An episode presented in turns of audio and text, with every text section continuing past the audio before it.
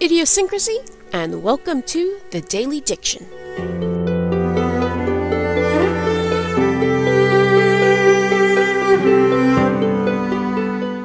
Our word of the day is plethora. According to dictionary.com, it means overabundance or excess. An example of this is there was a plethora of advice, but a lack of assistance. Synonyms include plenty, surplus, overflow, overkill, many. The way I would use it would be Every fall, we have a plethora of leaves to rake up. Or, to quote the movie The Three Amigos, El Jefe, would you say I have a plethora of piñatas? But that's just me. Now it's your turn. How are you going to use it in a sentence? It can be proper, funny, or quirky. Do your best, and you might receive a shout out in the next podcast. This has been the Daily Diction.